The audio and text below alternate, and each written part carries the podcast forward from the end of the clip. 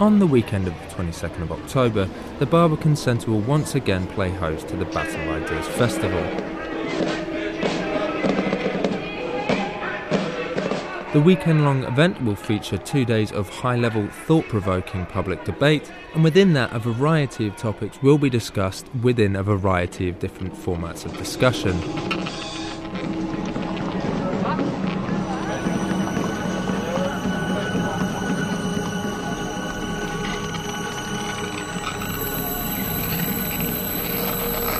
And with this mini series, what we're hoping to do is showcase some of the topics covered and the people who will be covering them. Yeah, my name is Ian Dunt. I'm the editor of Politics.co.uk, and I had eggs and cheese and watermelon for breakfast. That's a pretty rowdy breakfast. I know, that is indeed what I did. is, that a, is that a regular? Oh, it happens, yeah. I mean, not all at the same time. You know, the, the okay. watermelon was my breakfast dessert. Okay, but, but the cheese and the eggs were integrated. Of course, yeah, yeah, yeah. You're not going to have that separate.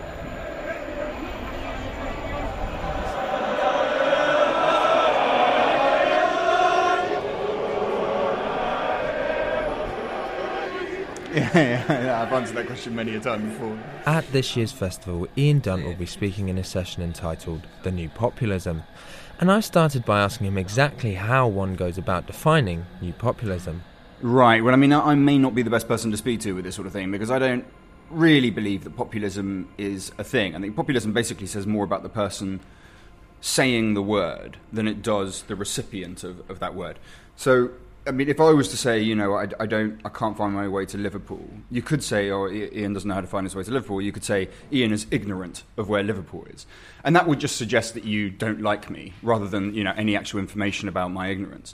And it's the same with populism. People just say populism for opinions they do not agree with that seem to have some resonance with the public and that pretty much is all that it is. I mean, you know, you can go back in history. You can look at like Perón in Argentina was called a populist, and Corbyn is called. I mean, there's very little that connects these men. And in fact, Corbyn's called a populist. I mean, lots of his opinions are not remotely popular. I mean, you know, his opinions on the IRA. These are not popular opinions in the British mainland, or pretty much in Ireland. So, I mean it doesn't really have anything to say that. It usually has a sort of insinuation that you're aiming for the lowest sort of, you know, the lowest level of the public or that you're dealing, trading in easy policy stuff that you know will resonate strongly. But it, even that's not always the case. So, yeah, generally speaking, populism says more about the person saying it than it does the recipient of the words. And is that, is that a sort of view that's held because you sort of said, in your opinion, are there people who think that populism is itself uh, like a like a thing or a political movement? Well, yeah, that, that's an interesting question. Um, on the one hand, the first thing is that most people don't really know how they're using words when they use them. So what you'll find is people using this word and they mean it as a slur, and they haven't really assessed the way that many of their opinions have also been called that same word in a different situation. In terms of the newness of the term, what I think people are referring to right now is a resurgent sense of sort of nativism and identity politics. On the left and the right, where people are increasingly giving up on the idea of international cooperation and international identity, and even really working on problems at an international level, or even the kind of entertainment they consume on an international level, you know, so pop music or movies, and increasingly want something that reflects their sense of personal identity, whether it's tribal or religious or national or sexual or anything else.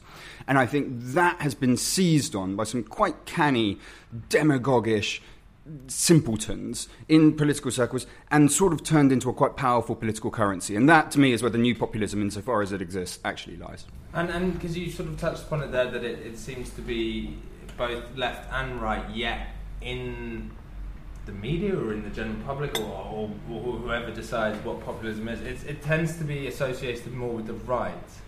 Why is that?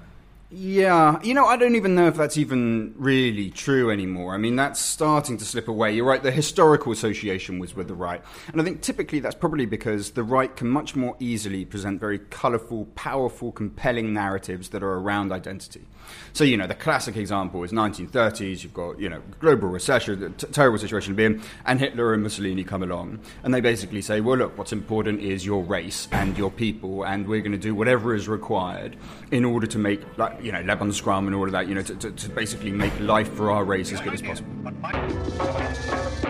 Ustedes no ven el imperio yanqui.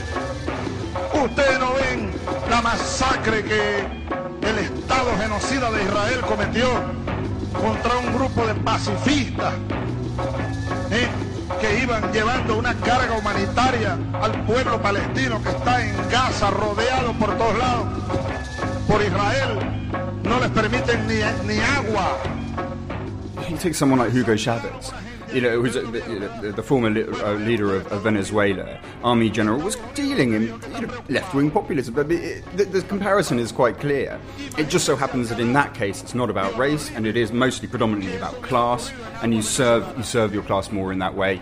So I, I think that's kind of a misapprehension the way that we associate it more with the right and simply reflects something about the uniqueness of the historical circumstance in which we first started using this term. Pero no, como es Israel, se le permite de todo. Entonces, ese es un ejemplo de doble moral. El gobierno de Obama condena el terrorismo, siempre y cuando no sea cometido por ellos mismos. You touched upon it there with, Hugo Chavez, the sort of globality of, of populism. Is there anything concurrent between, say, the, the, the populism in inverted commas here and that that's sort of following Donald Trump in America and that with Marine Le Pen in France? Like, is there anything that, that connects all of Yeah, yeah. I think th- these are all the same story. The same thing is happening across the West. It hasn't really affected other parts of the world, actually, funny enough. But in the West, we're all experiencing the same thing. You're right, Le Pen in France. You see, the same thing is happening everywhere. It's happening in Austria, where they're about to get an out and out fascist as a, as a president, or even the fact that the two people running for president is a green, you know, and an out and out fascist, both in their own way, sort of left and right wing populists. It's happening in Germany, actually, to an extent that we haven't properly quite comprehended yet. It may not threaten Merkel, but it's still a pr- pretty extraordinary situation that she suddenly finds herself in. And I would suggest that what's happening here is, is a confluence of two things. The first one is technology, and the second one is economics. The economics is the old argument. You have a recession, you have a stagnation of wages, people don't feel that their lives are improving, they don't feel the system is working for them, they start looking for other answers. Technology is a double edged sort of aspect to it. On the first hand, we have developed the ability to create bespoke information feeds. So you look at Twitter, you look at Facebook, extraordinary numbers of people getting their news through social media. And that's not like watching TV, where you have to see some stuff that you don't agree with to get to the stuff that you do. It's not even like looking at a newspaper, where you'd at least have to turn the page of stuff that you disagreed with. Now we're just mainlining our own opinions back into our body in a way that makes us almost incapable of recognizing that there is an objective truth outside of our opinions, or that other people legitimately hold opinions that are not ours. The second aspect of the technological element is the fact that people in poor countries have mostly seen our lives in the West. And they thought, well, you know what, I, I, want some of that. And so they're starting to come. I mean, a lot of it is refugee flows because of destabilization in North Africa and in the Middle East, but a lot of it are economic migrants in huge flows. And that technological two edged sword has combined with the economics to create this sudden burst of identity politics on the left and the right. That identity politics is typically called populism. I don't think that's a useful phrase. I think what we should call it is identity politics, mostly concerned with a retreat to fundamental identities that we hold, for instance, our gender, our sexuality, or our country, or our faith. It could be left or right, but it's always, always a retreat. And is it just because, as you were saying that, there's something that struck me is the other sort of popular word, excuse the, the turn of phrase, but the other sort of pop word we've seen coming, you know, after the likes of Brexit and with Donald Trump is this word of, of sort of post-factualism. Is, is mm. that something that is always, or, or, do you think that's something that is associated with this rise in new populism? Yes, I mean part of that comes as we are talking about social media and the way that we have just created our own echo chambers. We've straitjacketed ourselves with our own voices talking back at us, and we're sort of losing interest, frankly, on what is actually true. What we really care about is what does this fact say about us? Does it make us right? Does it make us look smart? So undoubtedly, that is, that is a very important part of it. But this process, the post-truth process, started a long time ago. Like that, that's, I mean, you, know, you could go back further, but ultimately, the, the, I think what starts that process is Iraq. I mean, that's where you start to get a sense of the government will just say anything in order to fit the policy that they've already got. And if you remember those New Labour years, we would constantly say things like they're consulting, having already decided what it is that they're going to do, as they frequently were. I mean, from the most sort of relatively innocuous policy, like the congestion charge that Livingstone introduced, to Iraq itself, where those briefings just fitted whatever Downing Street had already decided needed to happen. And it carried on through. I mean, you take the sacking of Professor David Nutt as the chief advisor for the Advisory Council on the Misuse of Drugs. Specifically because he told a statistical truth. He told two, in fact. The first one was that statistically it's much safer to take ecstasy than it is to ride a horse, which is statistically the truth.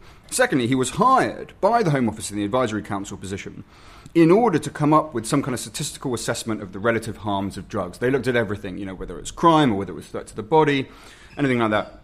He came up with a system, described it at one meeting, and they instantly sacked him. Because, of course, the truth was, you know, something like alcohol, immeasurably more harmful to you than something like cannabis. That British starts there with Labour. It moves. I mean, you, then look at look at what George Osborne was doing with the deficit. Halfway through, you know, his time in government, he just changed the methodology of working out the deficit overnight. Nobody cared. Hardly anybody wrote about it, apart from a few sort of right-wing economists who were like, "Well, actually, hang on a minute. You're now talking about something else entirely." And yet, this was the whole raison d'être of the government. And overnight he just changes the methodology nobody bats an eyelid so that you finally eventually get to the end point and that's donald trump i mean we're, you know, we're speaking right now he's just done a presidential debate it doesn't matter. You know, he was just lying and lying. And, and people are sat there on social media right now going, what is the point of us fact checking? You know, as, as if, A, it doesn't make any difference to his polling whatsoever. But more than that, that journalists themselves are starting to give up on the idea of truth. They're starting to basically say what the public thinks is invariably, you know, what becomes a sort of objective truth by some kind of imagined religious spiritual process. Utter nonsense of the highest order, but nevertheless, that's where we're going.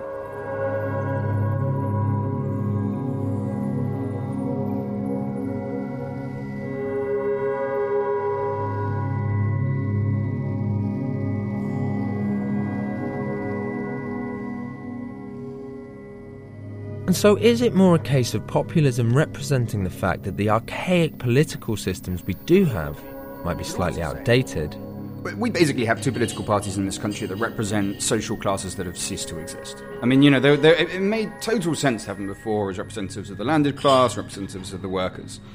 And now, I mean, even people's sense of where they're from. I mean, there's lots of people who, under the Marxist sense, under their relationship to the means of production, would be considered working class, but certainly don't think of themselves as working class in any way, shape, or form.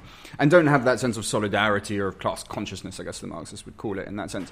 And most landed people, what do they call themselves? You know, middle class or something? I mean, everyone's middle class now, you know what I mean? Like, I mean, the, the disparity there is, is huge. And what's most important there is that these people don't always have contrary interests anymore. And sometimes the contrary interests are not included in what in that sort of old class assessment. There's a lot made of sort of alienated northern working class communities voting for Brexit. Slightly over egged, by the way. I mean, two thirds of Labour voters voted Remain. I mean, it, people act as if all of them went for Brexit. They didn't. Nevertheless, they were there, and they were there with all of the golf club bores, with all of their money, you know, in the south. I mean, these people found common interest on something, and that's basically by saying, well, I'm not happy with the status quo. Sometimes that's economic, feeling like you've been left behind by global capitalism. They usually have. And sometimes that's cultural, and it's just a bunch of sort of nasty, mean spirited English people who just don't like the fact that there happens to be a Bangladeshi living next door, and that's still there. All of this gets swirled up together in one thing. And yeah, it's quite clear that as our political conversation changes, as the economic dynamics in, in our society have changed, our political system has not kept up with them, and you see the same thing happening in the States, which is kind of a shame that actually the threat of Labour splitting up doesn't look like it's going to happen because you do feel that there is a time for a realignment now. And actually, some of those groupings are becoming more clear. So increasingly, you get a sense that there is a nativism in this country where actually a lot of Labour voters and a lot of Tory voters have more in common, and a lot of Labour MPs and Tory MPs have more in common than they do with people who still believe in general universal values of globalism and liberalism, basically the old centre, the old sort of Blairite centre. You could easily, in fact, you'd be much easier to have a time having that separation between two parties in the Commons than you would the one that we have right now. But nevertheless, it's quite hard to move away from brands. It's quite hard to move away from these very fossilized political structures. It takes a, a certain degree of chaos, which apparently we haven't reached yet. If it was going to happen, I suspect it would have happened a couple of months ago after the Brexit vote. It hasn't, and so I'm not sure that it will for some time.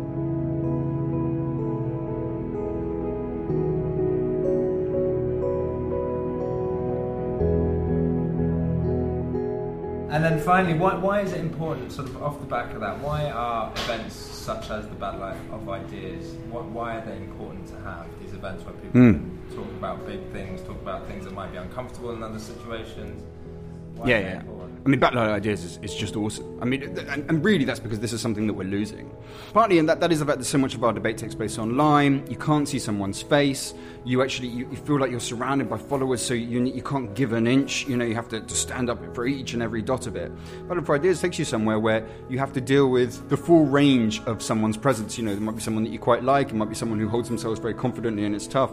That face to face political debate is still so much more nutritious and so much more rewarding than you get by what you get online. And it, by bringing people into that same room, it shows that safe spaces are not necessary. It is possible to be polite and civilized and kind and empathetic towards people while vociferously disagreeing with what they're saying. And it's possible to fight for an issue without retreating into some form of identity or some form of protection in a group or any of that. So actually, basically, it's like Glasto for political nerds. I mean, it's, it's a fantastic place to be. I mean, it really is very, very good. And right now, it's more important than ever before. That's such a great way to describe it.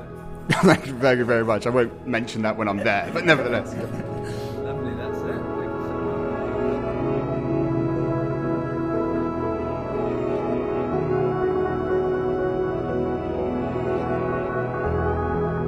So to find out more about the festival, head over to www.battleofideas.org.uk.